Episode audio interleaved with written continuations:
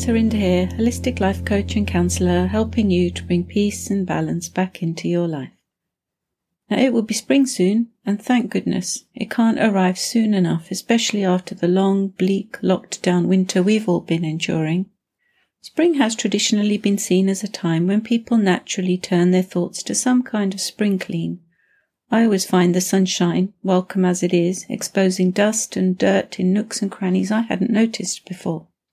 There was a time in my earlier life when I perceived clutter simply in terms of the things in my physical space. Nowadays, my interpretation has widened considerably and extends to different parts of both my inner and my outer world. I don't know about you, but I find it difficult to operate in a chaotic or cluttered environment. I'm acutely aware of the fact that my stress levels rise and I find it hard to focus. My productivity, creativity, and sense of well being are all adversely affected. And over the years, I've come to view a cluttered life as a stagnant life, a life within which the energy is solidly stuck. There's no room for movement, no room for new opportunities and growth, no room for lightness, for spontaneity, for mental or emotional space to work things out. It represents a life that's heavy and clogged up. That's why I find it therapeutic to periodically review different aspects of my life and have a good declutter. Afterwards, I always feel better, happier, lighter, and clearer.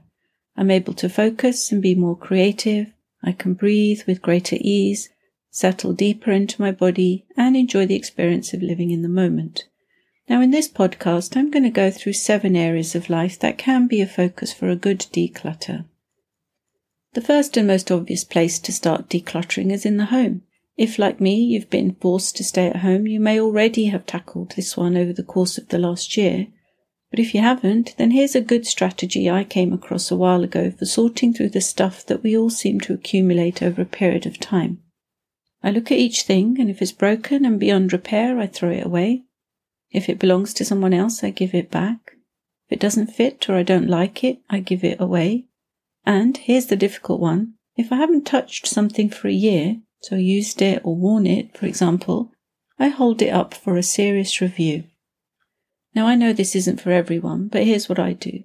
If it's something that's inexpensive and or easy to obtain, I simply dispose of it. If I haven't used it for over a year, chances are I don't really need it. And if and when I do, I can easily get another one.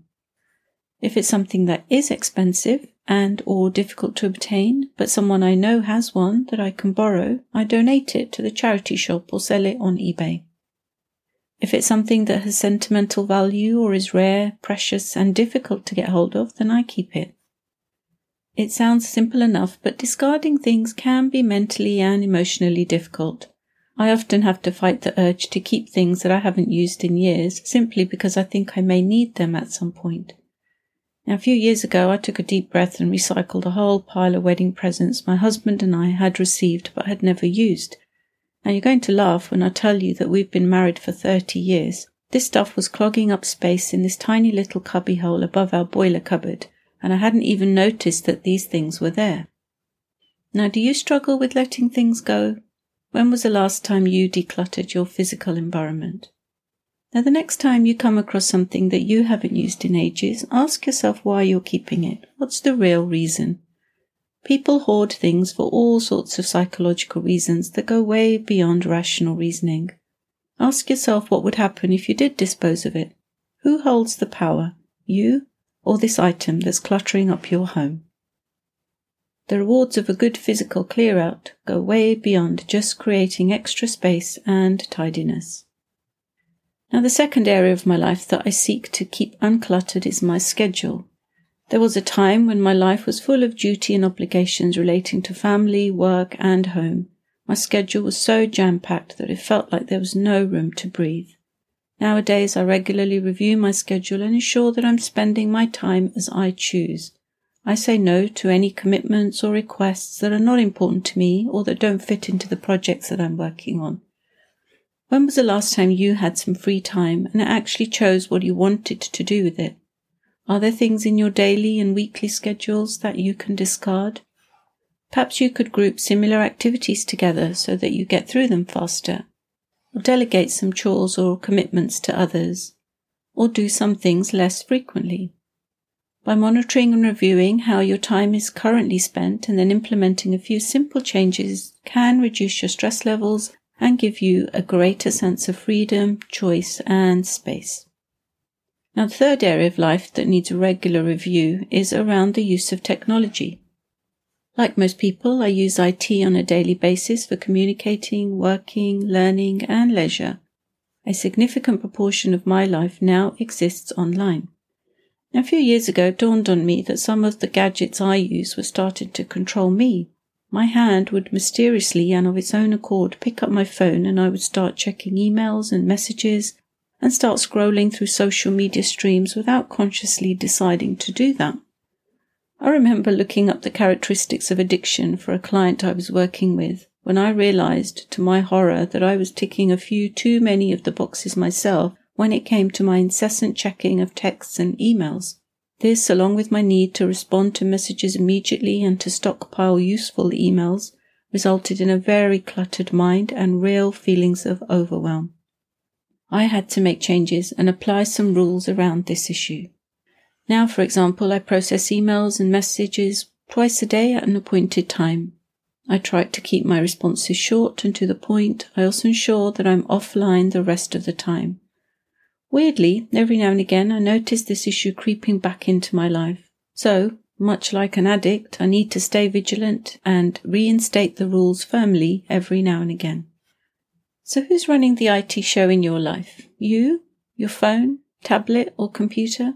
Or are you addicted to Netflix? Now, I've made a point of turning off the TV exactly at the point where I'm told that the next episode of the series that I'm watching is about to automatically start in 30 seconds.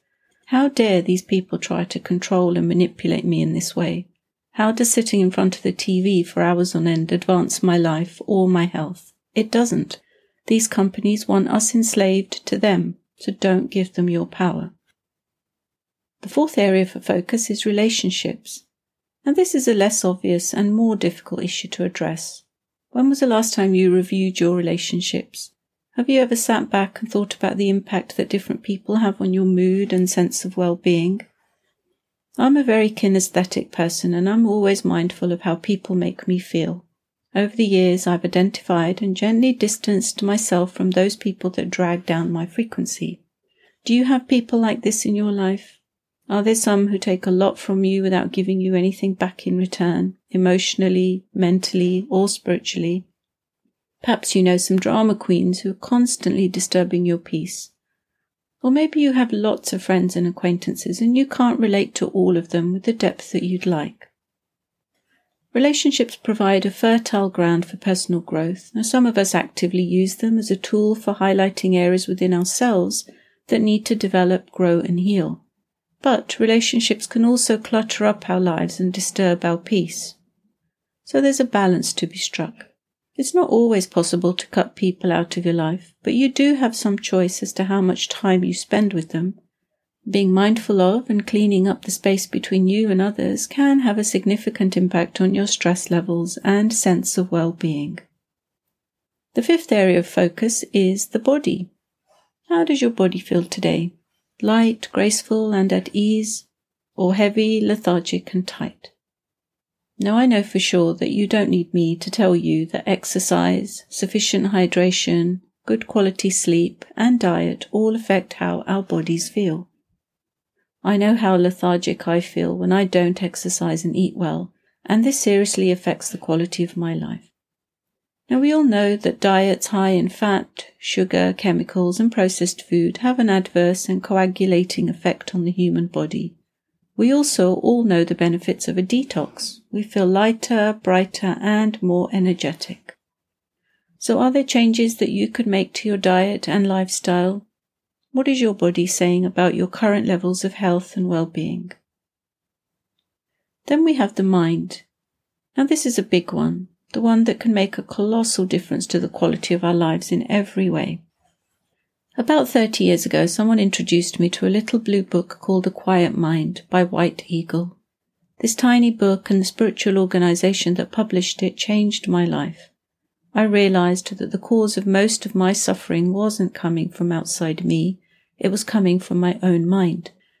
I also realized that I could declutter and quieten down my mind, then I could access my divinity and bring true peace, joy, and well-being into my life. Eckhart Tolle's life-changing book, The Power of Now, reinforced this learning for me, and I've since been on a long journey spanning decades to transform my crazy, negative, unruly mind to a quieter, calmer, and more focused one. A busy, cluttered mind makes it difficult to relax, to think clearly, to problem solve effectively, to concentrate, and to feel joy. Ultimately, it stops a person being happy. Have you ever spent time observing your mind? What is it filled with all the time? Can you control and quieten down your thoughts? Can you access that place of stillness, of peace that exists deep down inside all of us? Now, I learnt a wonderful mental decluttering trick from Dr. Wayne Dyer when I went to see him at Wembley Arena many, many years ago. Wayne said, observe your thoughts and divide them into three categories God's business, other people's business, and my business. Now, God's business related to thoughts about big issues that we as individuals at a particular point in time have no control over. The economy, the pandemic, the state of the world, for example. There was no point in wasting time thinking or worrying about these things, so dismiss them immediately. Other people's business. These are thoughts and judgments about other people and their lives. So these things have nothing to do with me, so I shouldn't really allow these to take up any mental space. So they need to be dismissed as well. And finally, there's my business. So these are the thoughts that I need to focus on. Now, this little formula still helps me to declutter my mind whenever I get overly mentally busy. So maybe give it a go. You'll quieten your mind down quite quickly, and you'll realize that a lot of stuff in there doesn't really need to be there because it's not serving any positive function. This kind of mindfulness and the discipline of a regular meditation routine are great practices that have been clinically proven to quieten down a busy mind. Taking time out every day to actively work on this goal can positively change your life forever. Now, I've been teaching an in person six week meditation course since 2011, and I'm currently working on creating an online version. It's called Six Weeks to Inner Peace. Now, if you'd like to be notified of future dates, then please join my mailing list from the homepage of my website. And finally, the last part of us that seems to be decluttering itself over the last year, pretty much of its own accord, whether we like it or not, is our emotional body. 2020 was a pivotal year in terms of the planetary energy shifts. Many of us found ourselves naturally processing old emotions that were buried deep in our bodies. Cast your mind back over the last year. Did you experience some physical distress or inexplicable bouts of anger or sadness or guilt or shame or fear? Did old memories and old issues surface out of nowhere for no apparent reason? Were you forced to process old traumas because life became so difficult and you just couldn't keep these memories and these emotions buried in the shadows any longer? Now, for many people, 2020 and 2021 so far have resulted in a seismic energetic shift. We were all spiritually invited to raise our vibration, but none of us could do that until we had shed some old emotional baggage. Now, if you've worked with me, you'll remember the analogy of a hot air balloon. You can't rise upwards if there are big sandbags full of trauma and buried emotions sitting at the bottom of your hot air balloon basket. Now, if you do my job, you get to see the truth behind the masks that people wear. There were and are mental, emotional, physical, and relationship breakdowns happening everywhere. We're still going through this purge at a planetary level. It's not over yet, but we can help the process by riding the wave and actively releasing any old emotional baggage through journaling and or talking to someone in confidence.